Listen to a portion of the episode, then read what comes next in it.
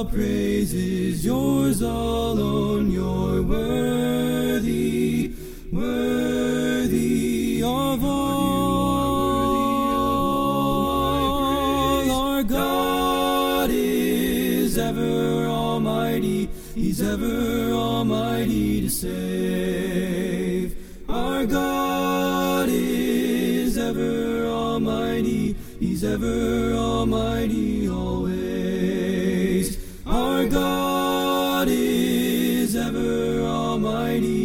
He's ever almighty to save. Hello, and welcome back to another episode of the Been There, Read That podcast. I'm your host, Nathan Batty, and as always, this program is brought to you by ChristianResearcher.com. In this week's episode, we're going to continue a conversation that we started last week with Brother Clint DeFrance as he discusses some books that have had an impact on his life, some of his reading goals, and his top 10 recommendations. All right, we're back with Clint now, and I've got just a couple more questions for you. Want to go through in the second episode. We want to talk, first of all, about what are three books that in your reading history have had the biggest impact um, on you as a preacher, as you as a Bible student, and maybe three is too specific, but like in the three to five range, what's had a tremendous impact on your thinking? I can give three. Three leapt into my mind immediately. And it speaks to our previous discussion about my, my enjoyment of old books, because the three are old. The three would be Robert Milligan's Reason and Revelation, Robert Milligan's The Great Commission, so he wrote two of them. Mhm. And then the third would be Carl Ketcherside's The Kingdom of the Messiah. And I'll explain why those three were extremely meaningful to me. I do not give a full endorsement to any of them. Of course, I think that's true of most readers, but I want to stress that, especially a name like Carl Ketcherside, there's a lot of baggage attached to that name. He wrote this book at a season in his life when he was producing better material, enamored with unity and diversity. But uh, that book in particular, it, it has some negative things in it, but it's got some very helpful things too. Okay. Uh, Reason and Revelation was extremely faith strengthening. It helped me to grasp the basic principles of hermeneutics. It helped me to understand the distinction between biblical miracles and the miracles of mythology and of uh, contemporary religion, the miracle claims of contemporary religion. It helped me to understand uh, biblical prophecy. Milligan had some weird and aberrant views on prophecy, but his handling of the book of Daniel in particular was extremely uh, interesting to me and helpful to me.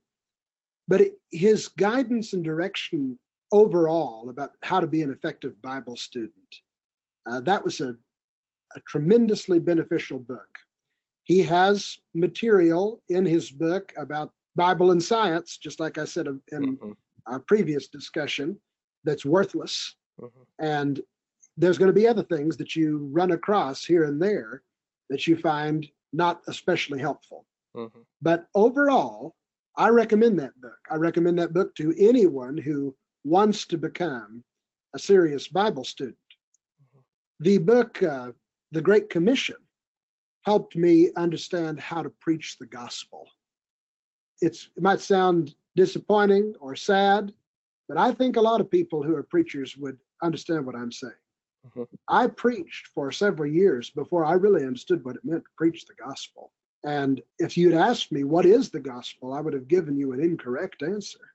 Mhm. I didn't know how to articulate it. I didn't know how to how to how to properly give the work of Christ the position that it owns Mhm. in God's plan of salvation. And Robert Milligan's Great Commission was marvelously helpful to me in that regard. Not only in that area, but there were little nuggets along the way. Milligan's discussion on whether or not in the name of the Father, the Son, and the Holy Spirit is a baptismal formula Mhm. or whether it describes the purpose or the effect of baptism. That was excellent. His discussion about the Hebraism, the name, Mhm. and what does it mean when the Bible talks about the name of God or the name of Jesus? Outstanding material. His section about natural versus positive law Mhm. was marvelous. And uh, really helped shaped my understanding of that when I didn't hear it much from the pulpit. I didn't really understand that from teaching growing up, but I, I really came to terms with it in Milligan's book. There are other things as well. His his discussion of what it means to call on the name of the Lord was good. And although it wasn't the best that I've ever heard, it was good. There were some very thoughtful sections there. And then I'll, I'll lastly say about Ketcherside's book, The Kingdom of the Messiah. That book gave me a sense of the overarching story of the Bible and an understanding that the kingdom is not merely the institutional church, mm-hmm. but is a theme that is much larger in the Bible mm-hmm. that I needed and uh, I'd never had it really before.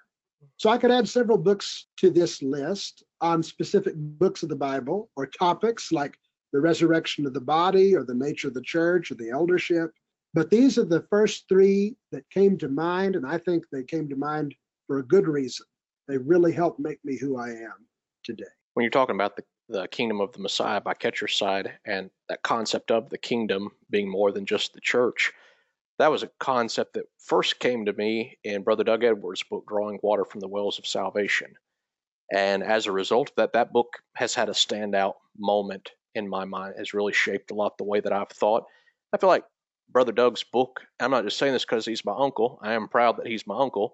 But I feel like that's a very underappreciated book amongst our brethren that probably not all that many have actually read cover to cover. It's more challenging than what people want to initially start off with. I don't think it's a difficult read. I just think it's it's not where people first start, but we need to get them to be able to read and appreciate that book and maybe appreciate that more than what we have because it gives a tremendous background on prophecy and on the nature of the kingdom in general and helps bridge the gap of the Old and the New Testament coming together in the life and ministry of Christ. I think that's really phenomenal book, and it's had the impact on me that you're describing. I have Ketcherside on the same type of topic.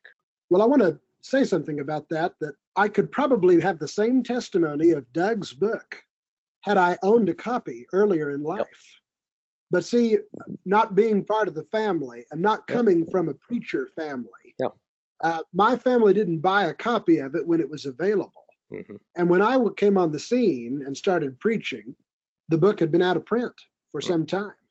And uh, it has been unavailable, hard to get a hold of for a lot of people today. It's very hard to to find that book. At least it has been in my experience. I've I've got copies for anybody that's listening.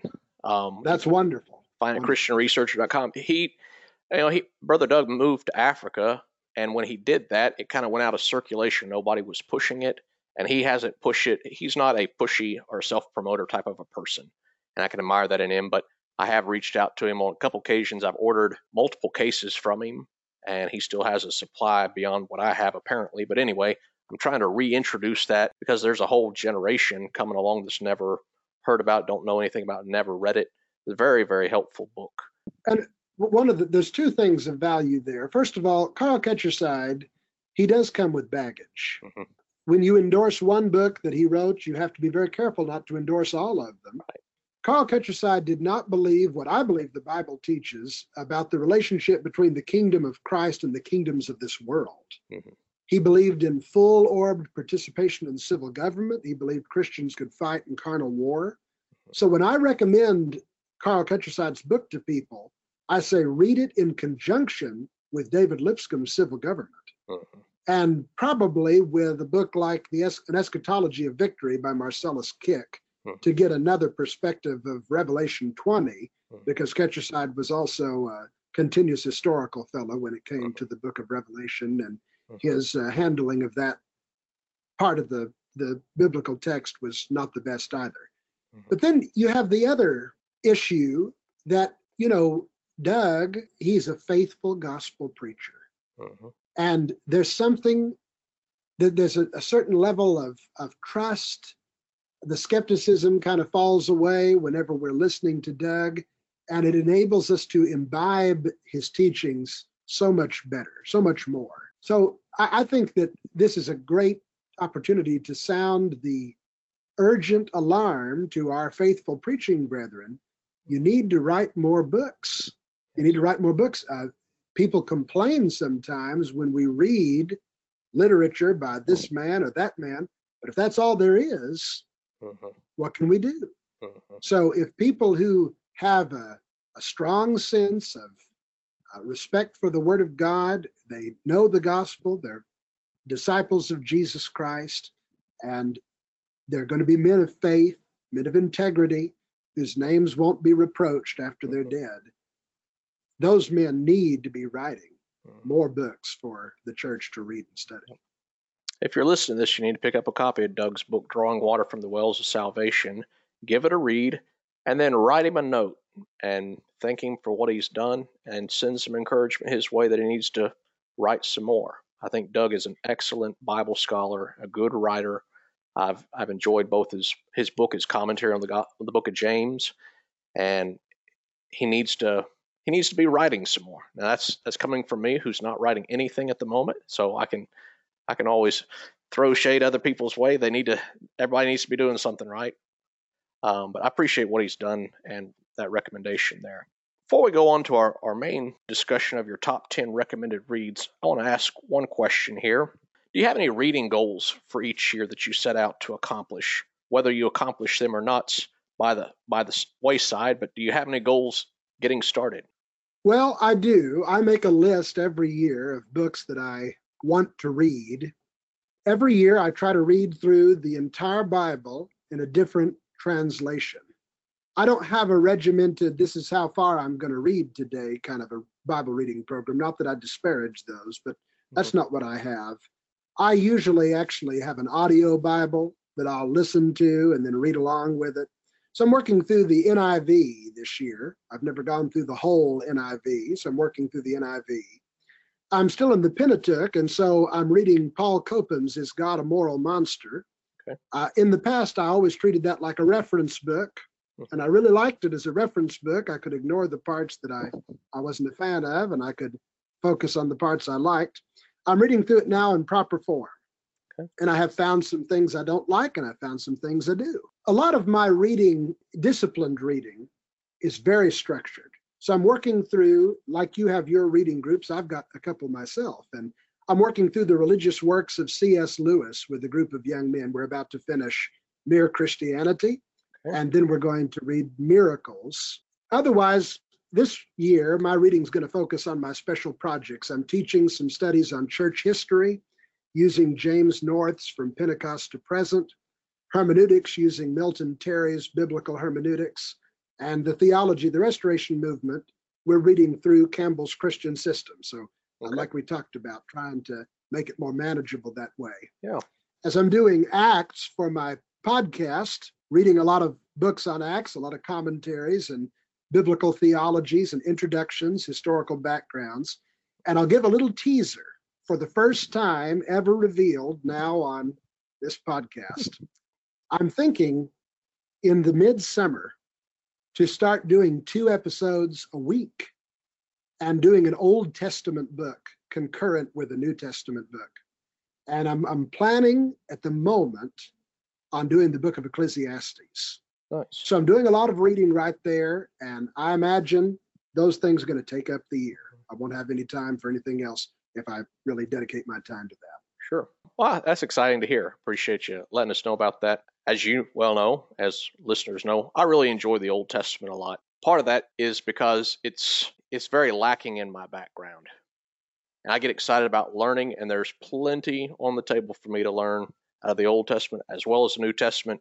And I've really been enjoying the Old Testament. I've thought about doing podcasts on some Old Testament books. Part of that is that commitment idea that you talked about in the last episode. Um, but I'm really excited to, to hear some out of the book of Ecclesiastes. We got that coming up for us. All right. With no further ado, give us your top 10 uh, must read books. And obviously, these can have caveats to them, pros, cons. You can discuss them at your leisure, but what are your top 10? And the reason I think this is important, I want to have a number of different preachers on the podcast to discuss this, is a lot of times people want to start reading and they start asking, well, what should I read? And one of the things that I did as a young evangelist was rather than going to the bookstore and buying random books that looked interesting and and re- having buyer's remorse later on, was going to older preachers and asking them for their recommended reading. And they walked me through their libraries, and I would take the lists that I compiled from each and I would compare them. And where b- books were listed on multiple lists, those were the ones that I started targeting first in my book buying. And so I would buy top recommendations from brethren and start reading them. Now, some of those I found helpful, others I wasn't at a reading level where I could digest and appreciate what was being recommended. So I've had to kind of work up to it, if you will. Some I'm still trying to work up enough background to get to, but um, that did help me in building my library when I was doing so on limited funds and time. So give us your top 10. What are some must reads for, for our listening audience? So I've already mentioned Robert Milligan's Reason and Revelation. I recommend that book because it gives a restoration heritage approach to being an effective Bible student on a very comprehensive level. And I think it's a good book for that reason. I would I would recommend it strongly. The Great Commission by Robert Milligan. Not only does it have some valuable nuggets along the way, but its overarching theme gives you a better understanding of how to preach the gospel effectively. I've mentioned The Kingdom of the Messiah by Carl Ketcherside with the caveat that you should read it in concurrence with Lipscomb's Civil Government. And I'll say if you wait a while to read it, read it in con- uh, concurrently with George Batty's commentary on Revelation, because that maybe wait 25, 30 years or something. Yeah, I don't know if that's a good recommendation. Well, uh, ask George Batty for a good a good suggestion at least of something to read to get other insight into Revelation 20 than So- just Ketcherside's position. I have asked him this question for what it's worth, and he feels like some of the best material is Lenski, RCH Lenski, and his commentary on Revelation. So Very interesting. put that nugget out there for people. Read Lenski on Thank. Revelation 20. All right. Uh, number four will be George Fisher's Handbook on Evidences. It's not in print. You can access it on archive.org.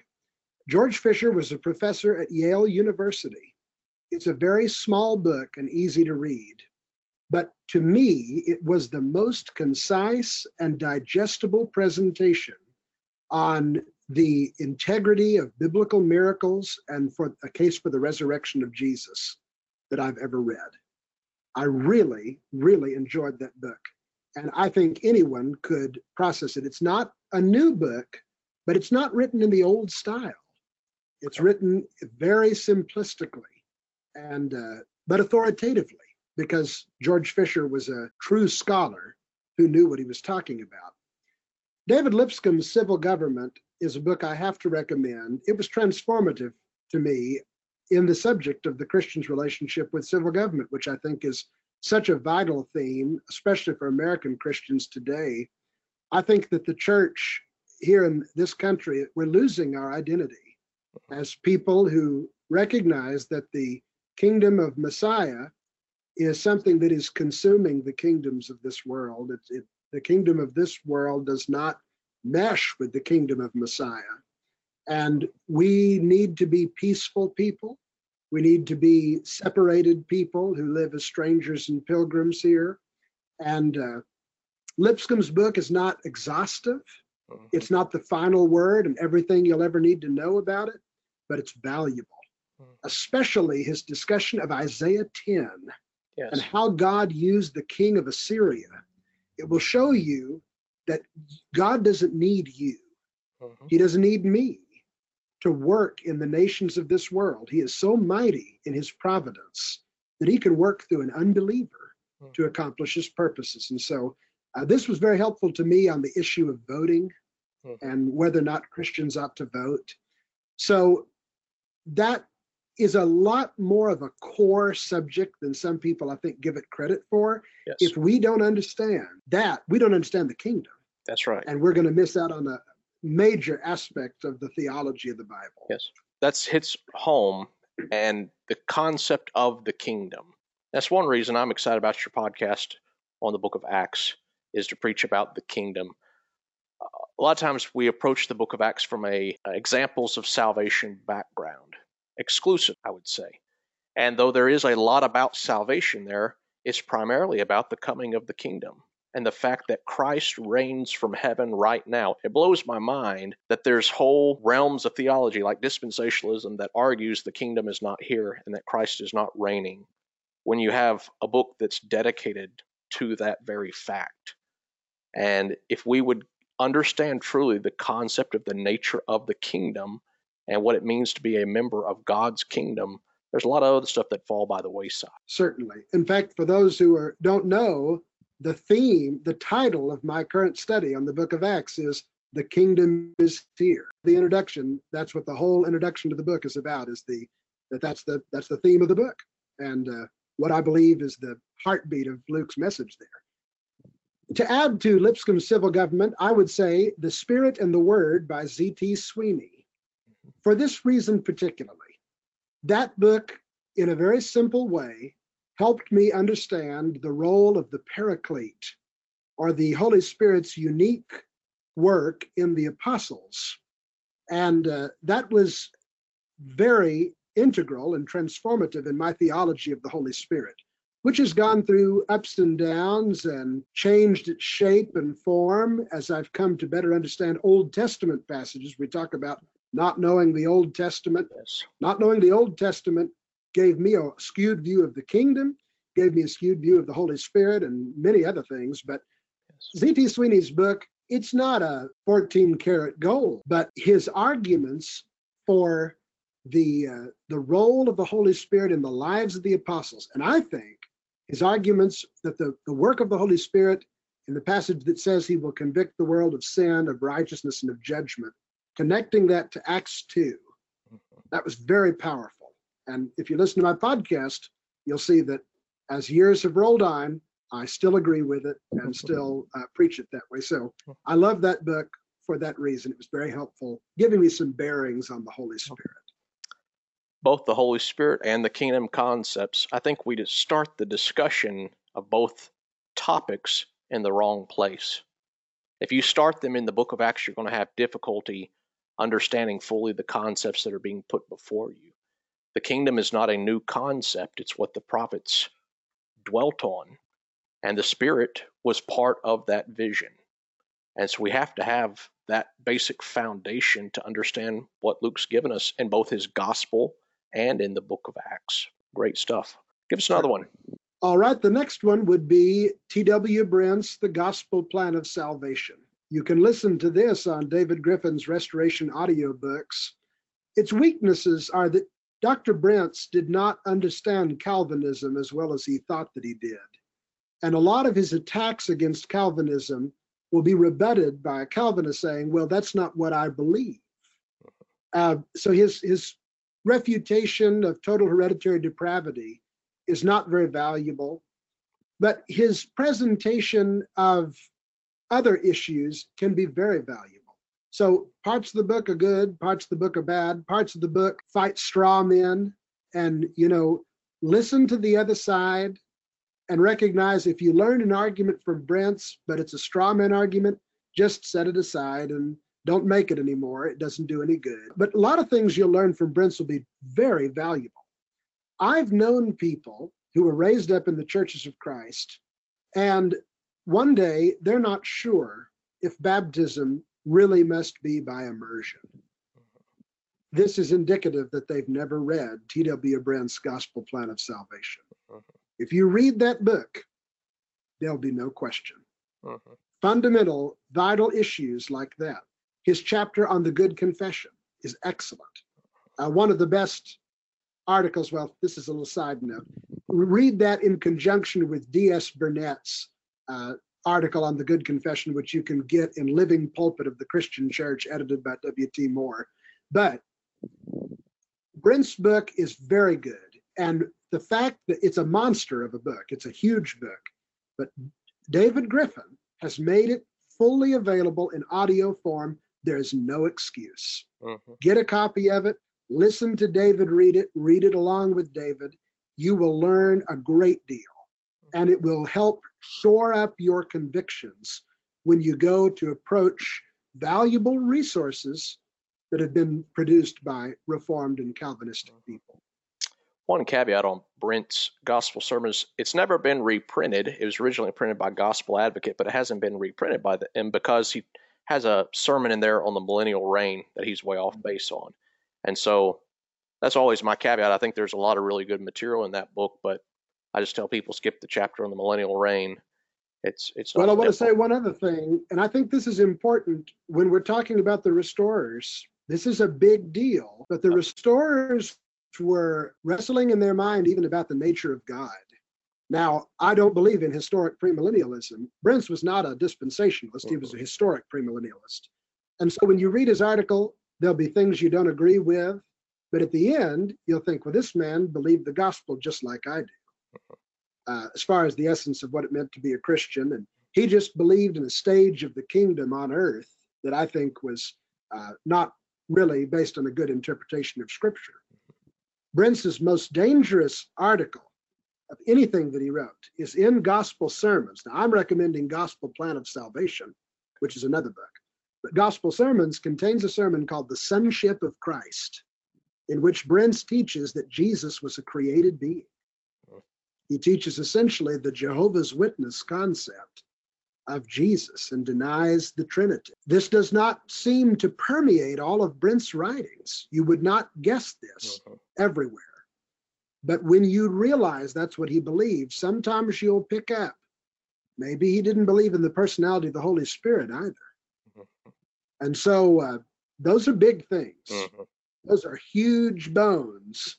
Yes. But there's still a lot of meat to get as long as you know that. And I think it's important to to say that when we talk about T.W. Brents. He it wasn't is. the only man who held those aberrant views yes. in the Restoration, but he was one. This is really good. And this is to the point whether we're reading Church Christ background books, Restoration books, uh, Reform books, there's baggage. They're all written by men, and they're going to have baggage with it. Um, even books written by our own brethren can have baggage with it, and you have to read with a critical mind. That's why I think it's important to develop critical thinking. Why it's important not to read in isolation, to have a sounding board that you can discuss what you're reading with someone to help you walk through some of the difficult portions. One of the, I guess, the positive, I don't know if that's the word I'm looking for, but when a guy presents a wrong position, you have the wrong position in writing so that you can sit down and you can answer it. I think that's an important practice to walk through. In my books, when I'm reading along, I, I disagree with the writer. I mark in the side that I disagree, and then I put why I disagree. And if I can't explain why I disagree right now, I need to stop and I need to think about and try to articulate why and at what point I diverge with the writer for my own sake and also for the sake of someone that picks up the book later on down the road. Mm that's a good idea. I don't write in my books. yeah. I always take notes on my computer, but yeah. that's a good idea. And I hope that people who excavate my library someday don't think that I endorsed everything that I read in it. But uh, that's what I would say about Brents' Gospel Plan of Salvation. Now, in the same vein, there was another restoration writer named Aylett Raines. Aylett Raines only ever wrote one book, to my knowledge. He was a Presbyterian who moved from Presbyterianism to Universalism. Then he became acquainted with the principles of the gospel under the preaching of Alexander Campbell, and he became a Christian. And he wrote a book called A Refutation of the Doctrine of Total Hereditary Depravity. It is an excellent book that's been reprinted. Uh, there's a, some sort of a company called the Gospel Armory, I think it is, that, that has reprinted this book. And I strongly recommend it. Aylett Raines knew the doctrine of total hereditary depravity. He was not an outside critic, but he was a man who had believed it and come out of it. And his handling of it is marvelous. Uh, it's written in an old style, but yet again, David Griffin has it available on Restoration Audiobooks. So I recommend pick up a copy, read through it. You'll find this difficulty that the Gospel Armory reprint is a different edition than David's. So there's some material in David's that is not in the reprint. I think David's reading a second edition. The Gospel Armory has reprinted the first edition. But uh, nonetheless, I strongly recommend you own a copy and you listen to it and read it. this is set, this is the foundation stone of Reformed and Arminian teaching. In fact, that's what the subtitle of the book is: "The Foundation of Calvinism and Arminianism Destroyed." Okay. And if you can understand this and internalize it, it'll be tremendously helpful in your theology. Nice. Uh, another book I would recommend, I just read it last year, but my, it was good, was William Henry Green's The Formation of the Old Testament Canon. William Henry Green was a professor at Princeton University. He wrote his book in, if I remember, it was in the late 19th century. It is written in the old style, but not as bad as some. It's it's navigable. I had a group of teenagers and early 20s people read through it, and they did just fine reading through it and answering my uh, review quizzes. Even though it was written before the discovery of the Dead Sea Scrolls, it's still very relevant. Uh, good scholars will tell you that the Dead Sea Scrolls did not really shed any light on the Old Testament canon. Mhm. They didn't give anything that's tangible to change anyone's convictions about that. The real data for understanding how the Old Testament canon was formed and the legitimacy of the Tanakh structure in particular Mhm. is data that's been around for a long time. Mhm. And Dr. Green does a marvelous job. One of the most valuable things in his book is he will help you develop an appreciation of the Old Testament free from the poisoning influences of German theological liberalism. A lot of modern literature has been touched by 19th century theological liberalism, and it's subtle. And you can have very conservative writers who have kind of made a name for themselves by using the tools of theological liberals in the 19th century and trying to put a conservative spin on them. They don't realize these tools are fundamentally broken. Some of them are, not all of them, but some of them are. And William Henry Green was a brilliant man who will help you understand that and navigate that and come out with a pure and pristine trust in the Old Testament that I think is absolutely essential. I don't really have a good equivalent on the New Testament canon. There's been a lot of material. I'm going to be reading Michael Kruger's book, The Canon Revisited and The Canon Question. Mhm. Uh, I can't remember what some of them are called, but I've heard good things about them. William Henry Green, not much out there on the Old Testament. This is a must read, a must read. Nice. And then the last one I would recommend is C.S. Lewis's Mere Christianity. I, I may not have ever said this in the past. It is so different from any of the other books I've mentioned here. Yeah. And so different from most anything most people probably associate with me reading. But I read it last year. It's a book that I strongly recommend you read with someone else. Mhm. Lewis will tell you he's not a theologian, and it shines through. His handling of the biblical text is often very poor. He was a philosopher, he was an atheist who worked his way to faith in Christ. He was an Anglican, which has its good points and its bad. If you know Protestant evangelicalism, you know that there's some, as evangelicals go, Anglicans have some things going for them, but they also have some major problems. But if you can find a good, mature, spiritually minded person, a good student of the Bible to read this book with, especially if you're a young person, man or woman, this book will help you. It'll help you have tremendous confidence in the existence of God. It'll help your approach to apologetics be more mature. I won't dwell on this for a long time, but to those who understand these expressions, you'll understand what I mean. The ontological argument of Anselm that if we can think about God, he must exist, that always seemed real weak to me. It seemed almost meaningless. I didn't even care for it uh, as an apologetics argument when I saw it on paper. Mhm. But when I read Lewis's opening chapters, he talked about the moral argument as the door into the building of apologetics. And if you go in by that door, then everything else begins to make sense and you can appreciate it more. that's not a fair analysis of mere Christianity, but for those who are good apologetic students, I just want to say he's absolutely right. And if you read his book, it will turn the light on.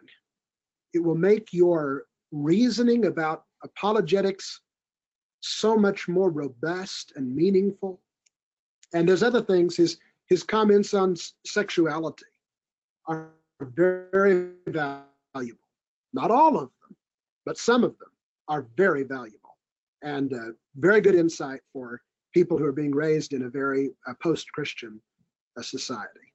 So that's those are my top ten.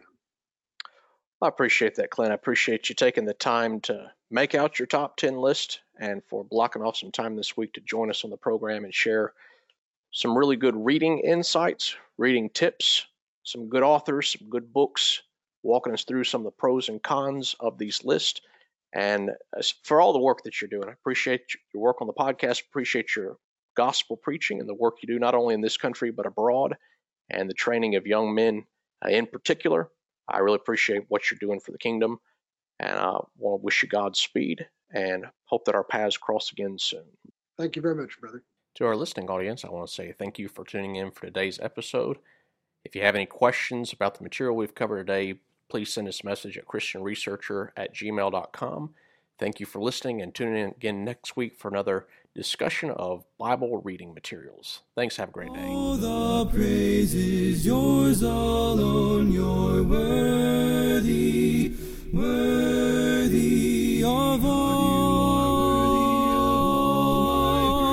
Our God is ever almighty. He's ever almighty to save. Our God is ever almighty. Ever almighty always. Our God is ever almighty. He's ever almighty.